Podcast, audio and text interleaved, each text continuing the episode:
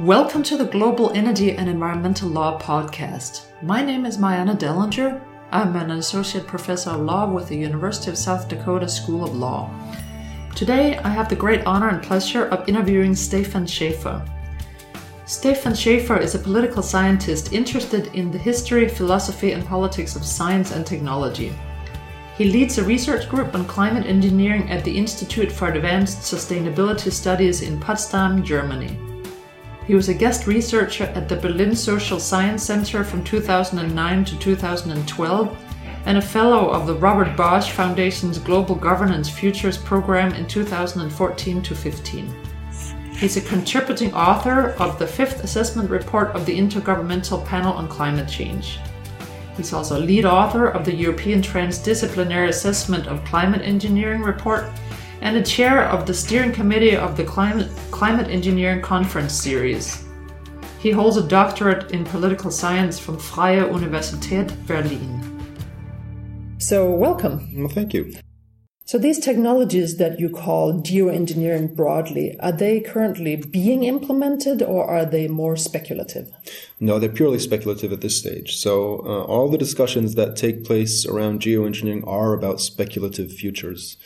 Um, we, we envision a certain uh, future that might involve uh, geoengineering the climate and then discuss the contours of what that future looks like. And of course, there's multiple futures uh, that are being constructed along those lines, but everything that is uh, currently discussed in this realm is so far hypothetical, right? So these these futures exist in some ways in the presence, in the presence, so uh, as, as imaginaries, but also as say, uh, back of the envelope calculations, as computer models and simulations, as topics for discussion groups, focus groups, and questionnaires, as topics for assessment reports, but they're not uh, ready to go uh, infrastructure in any material sense or even in any epistemic or socio-political sense, right? So the knowledge that would be required as an infrastructure for implementing a geoengineering technology, even that knowledge isn't yet uh, developed to the extent where the technology could be reliably implemented. And neither is, of course, the uh, material infrastructure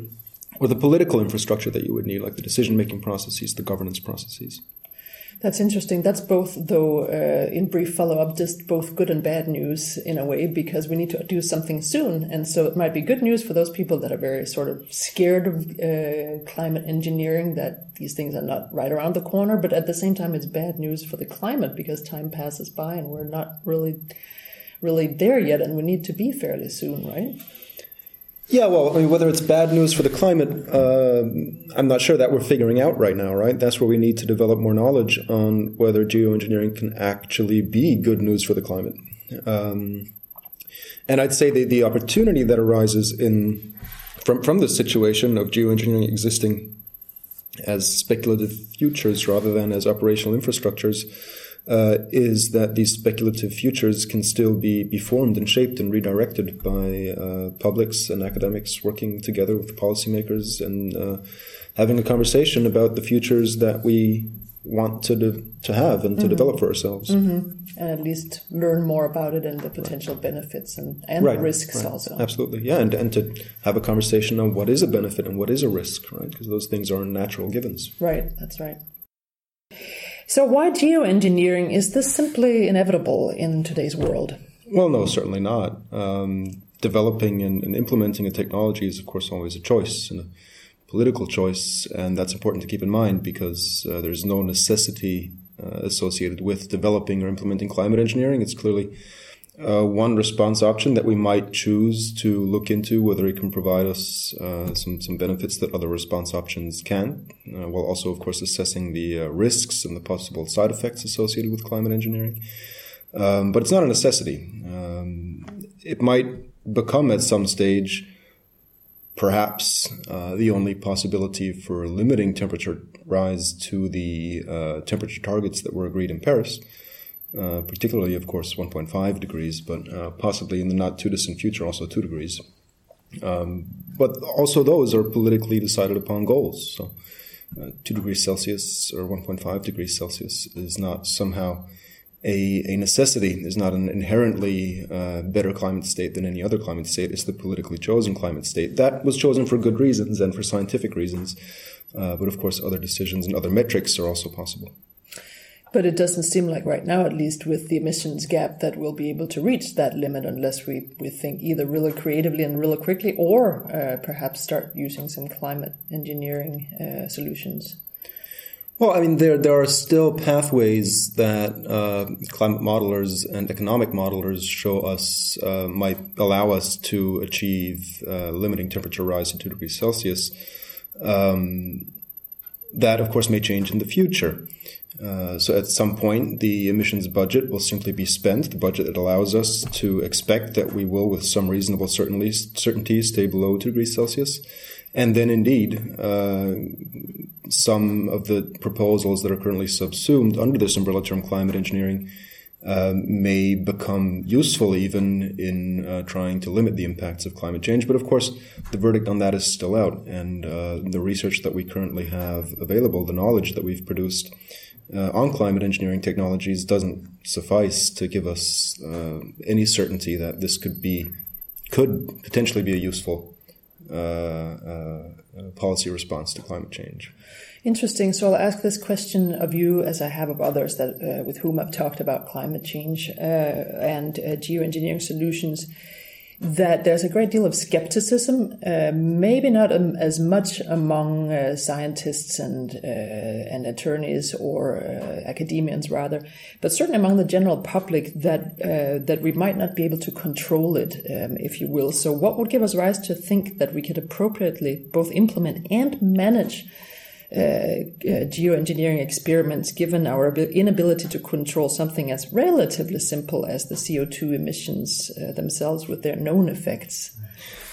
Right. Well, I mean, first off, I'd say that controlling CO2 emissions is, is in fact incredibly difficult, right? I mean, CO2 emissions are the result of a very complex, decentralized, global socio-technical infrastructure and uh, can't just be turned off. There's no central valve where you can control the CO2 emissions that reach the atmosphere. Mm-hmm. I'd also question the divide between uh, scientists or academics more broadly and uh, and publics. I think academics are also very skeptical mm. of of uh, climate engineering mm. and very aware of the ways in which their own work is mm. socio-politically entangled, right? Mm-hmm. The socio-political dimensions and implications that their work carries. And um, I think there's a general skepticism that this could actually be uh, controlled. Of course, there's uh, several that believe uh, that might be more possible or more likely to be uh, possible than others. So there's uh, deep skeptics and perhaps some uh, more optimistic academics and also among the public, of course. but I think generally you can really see a skepticism running through both the academic community and the publics that engage with this subject uh, as to whether uh, geoengineering, climate engineering technologies could be effectively controlled and deployed to the uh, ends that we now uh, conceive of for them. Also, of course, it's important to uh, be clear about what one talks about when one talks about climate engineering or geoengineering. So there's a, a multitude of uh, proposals subsumed under this umbrella term. And when we talk about the difficulty to centrally control or implement a technology, uh, climate engineering technology, then what's usually referred to are proposals for reflecting sunlight back into space, right? So what we call solar radiation management, solar geoengineering technologies, uh, and and those could potentially be deployed from a single location, right? Uh, also by a single actor, by implication, uh, and would have global effects that would manifest rather quickly uh, compared to the effects of, of CO2 emissions on the climate. And uh, that's what makes them difficult to control. The other set of technologies, technologies for removing carbon dioxide from the atmosphere, are also potentially difficult to control, but in different ways. So, uh, for removing carbon dioxide from the atmosphere, you would need, again, a large infrastructure. This couldn't be done from a single point source. You would need to have a large distributed infrastructure uh, that removes carbon from the atmosphere. And then different problems come into focus. So, for example, how do you incentivize companies in the end uh, who would be uh, removing carbon from the atmosphere. How would you create a market uh, for removing carbon dioxide from the atmosphere? And then how do you make sure that uh, the technologies associated with that with that process don't have any negative impacts? Right. So one of the most widely spread proposals is to uh, grow fast growing biomass that you know, during its growing phase removes carbon from the atmosphere to then burn it in, in power plants for energy generation and capture and sequester the uh, resulting CO2 emissions. Now, of course, there you really want to make sure that wherever you grow that biomass, you're not in competition with land that would otherwise be used for, for growing food, right, for agricultural products. We've seen uh, what that can lead to in 2007, 2008 when uh, the, the biodiesel subsidies really removed uh, food production from agricultural land and replaced it with biodiesel. Yeah, so exactly. So there's a lot of uh, different stakeholders in this process, as you're mentioning yourselves, that uh, and you are correct, correct that a lot of them may still be skeptical, whether uh, academians or otherwise. Um, so some of those stakeholders are, as you said, uh, the scientific sector, the academic sector, private people, of course, and their organizations in the form of companies, uh, farmers, and so on and so forth. How do you make sure that all the relevant stakeholders in this discussion and in the decision making uh, process get involved uh, effectively? Right. Well, I mean that depends on how you define rele- relevant stakeholders, right? So you could say from from some uh, democratic theory perspectives that in the end, a decision that affects everyone uh, needs to account for everyone that it affects, which is then everyone, right? So, and that's of course, I mean, if, if you want the direct input of individuals into such a process, that makes it impossible.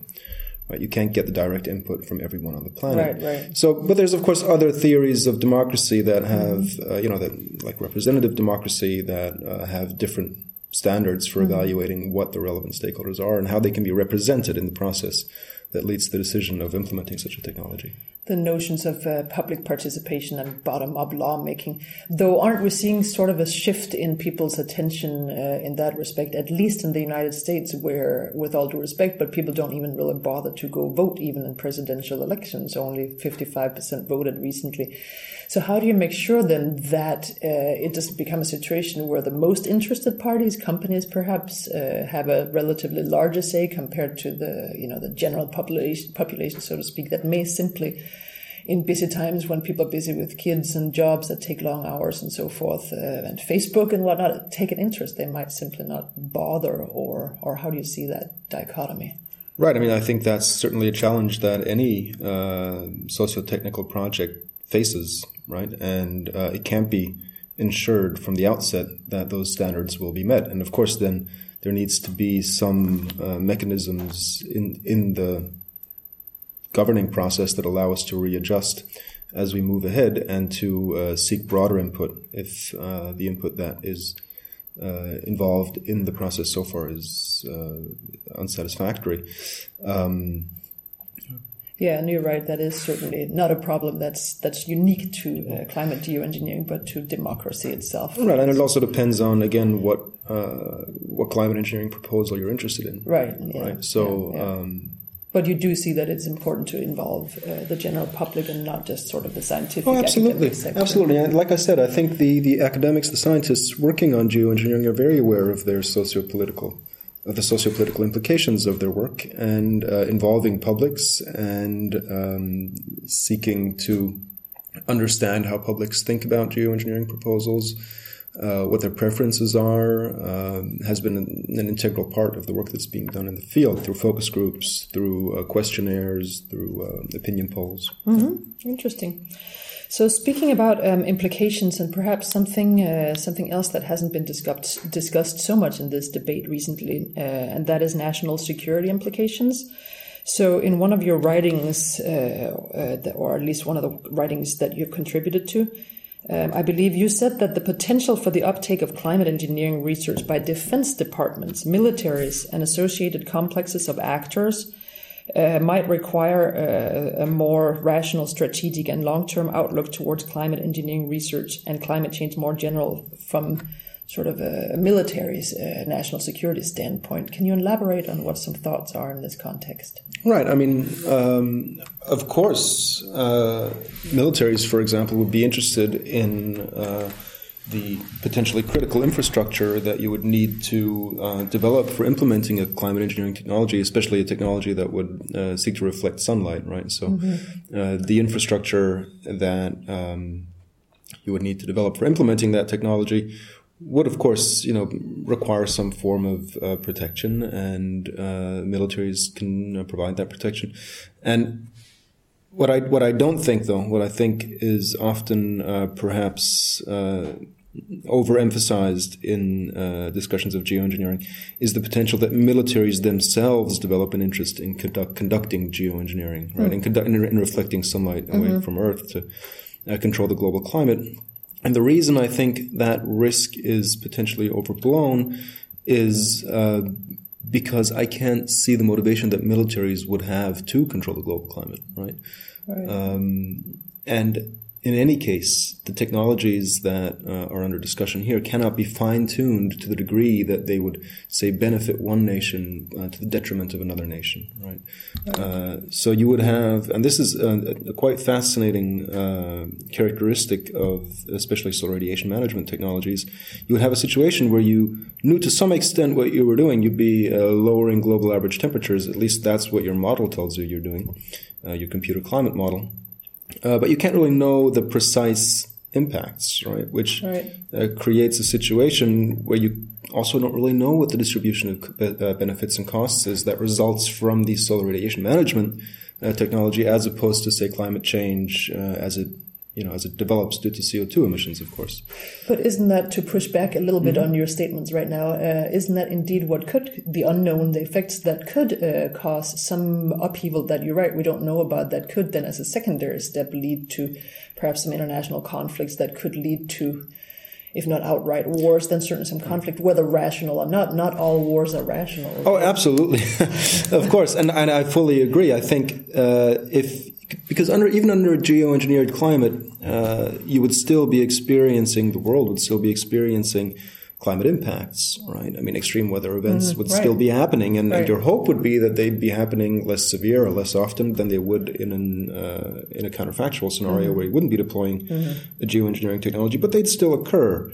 And of course, in, when you, if you don't know what the precise cause for this extreme weather event, say uh, uh, a strong drought, is, um, then you might attribute it to an ongoing SRM intervention, so mm-hmm. radiation management intervention, uh, and uh, seek to hold those accountable that are responsible for the intervention. So that's, I think, where the the real potential for conflict comes in. It's uh, less in the uh, less conflict about what deployment should be, but how to compensate for damages that are suffered under deployment, whether those damages can be attributed directly to SRM or not, which, uh, as far as we know and as far as our knowledge currently allows us to, uh, can't be done. The direct attribution is basically impossible.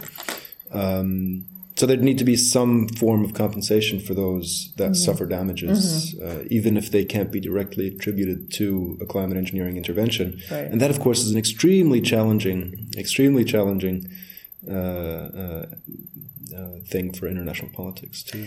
It is indeed right now, as uh, the nation parties to the Paris Agreement have themselves said flat out, pretty much that they're not, uh, they don't want to be held liable for any loss and damage in right. connection with climate change. Right. So surely they don't want that in in connection with climate engineering as well. But shifting gears a little bit to uh, some other justice considerations, um, how do you think you would uh, distribute benefits and costs in a fair way in, in this context? Well, I think you have to, to the best of, of your knowledge, if if you were ever to um, implement a solar geoengineering. I'll talk about solar geoengineering mm-hmm. for now because I think mm-hmm. that's the mm-hmm. kind of global scale technology that that uh, it seems to me you're most interested in. Mm-hmm. Um, you you you'd have to, to the best of your knowledge, uh, fine tune the interventions so that you would hope from your computer models and from the predictions uh, that you can develop from those, uh, the projections of future climate states, uh, that the benefits and costs are distributed fairly, right? Mm-hmm, and mm-hmm. Uh, you'd have uh, some metrics for global justice uh, that you could use to determining what is a fair distribution of, of costs and benefits. And then, of course, it's a political process to agree on those. Mm-hmm. Um, the, the difficulty is, again, to make sure that if costs do occur after implementation of a solar geoengineering from extreme weather events, say, and those costs can't be directly attributed to the intervention, that you still have some process for uh, um, for, for uh, compensating that uh, those costs to uh, those that suffered them in some fair way. Uh, otherwise, I think you really that would really have a strong potential for international conflict right, if, if there were no compensation mechanism. So that's the geopolitical challenge. That is the context. geopolitical challenge. I yeah, agree. Yes, to yes. for parties to accept that. Yes. uh, that damages risk. Um, where do you think, uh, to take it back to the sort of practical aspect, where should uh, experiments that I gather from these discussions that's still necessary, where should that uh, take place? Should it be, you know, at the institutional level, universities? If so, in what countries? Where do you, which actor or actors do you see being the most relevant in this context? Right. Um, well, for, for conducting experiments, I think it's important that uh, scientists recognize uh, that it's important to include publics in the uh, discussions of and decision making process on experiments, as has happened in uh, a climate engineering experiment that was planned in the UK and then in the end it didn't proceed. Uh, but there we had a strong inclusion of, uh, of, of actors from outside of the direct scientific uh, realm in the decision making process on that experiment. Um, the governance of experiments, of course, I mean, there are established procedures for governing experiments, and then it depends on uh, the scale of the experiment that you're talking about. So, uh, useful knowledge can be generated from very small scale experiments for which existing governance processes are in place. But then again, of course, as you move up and, and you increase the scale of your experiment and you increase, say, the geographic or the temporal extent, um, then you would need to think about whether uh, uh, processes become important that are possibly uh, beyond uh, the reach of universities or, and scientists. So you, then you need to think about governmental involvement and possibly intergovernmental involvement. And that would be necessary if these experiments were to be scaled up to a to a broader level than just lab levels.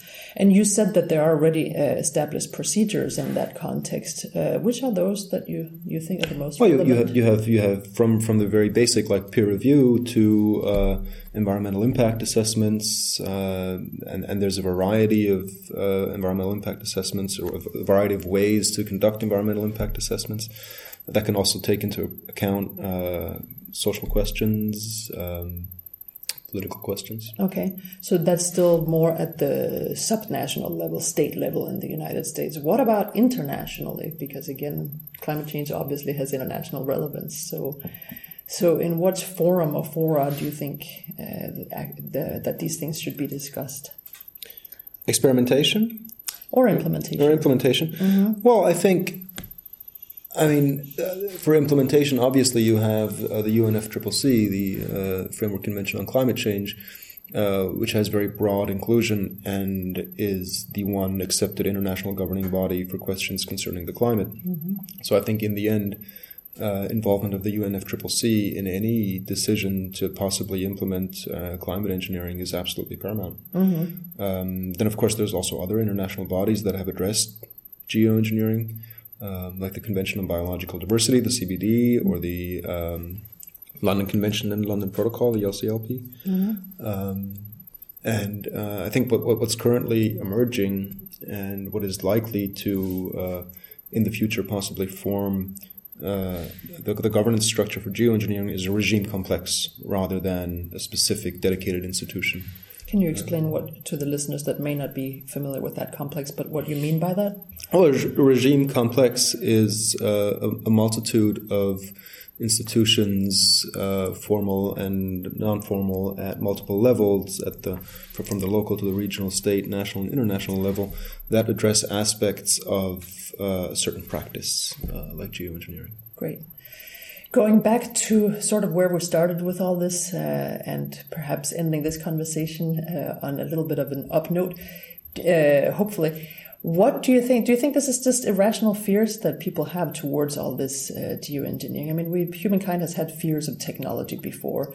Is it maybe something that uh, that as a as humankind we should learn to embrace as we have other technologies in the hope of getting hopefully to solve the climate change problem using technology as well? Oh no, I, don't. I don't think it's irrational at all. I'm afraid myself of the Really? uh, well of, of the. I mean the the prospect to intentionally intervene into global scale processes that are highly complex and uh, not fully understood is of course daunting and uh, and scary. uh, rightly so. And I think apart from the very, you know, the, the, the, practical questions of what are the risks and can we justify taking those risks as opposed to entering into a world, perhaps a two degrees world or even a three degrees world. Um, we also have very uh, fundamental questions uh, at stake here uh, that go beyond risk assessment. Like, you know, what, what is the kind of world that we want to live in? Do we want to live in a world where the global climate is under human control? is that a desirable state for us to exist in? And how would that change our understanding of ourselves and of nature?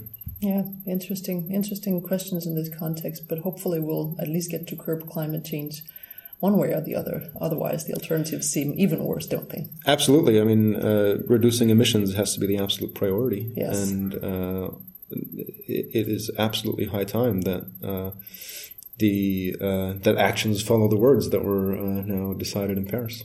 Very well said. Thank you very much for your time. And thank you. Thank you very much for having me. Thank you for listening to the Global Energy and Environmental Law podcast. Today, I had the great honor and pleasure of interviewing Dr. Stefan Schaefer of the Institute for Advanced Sustainability Studies.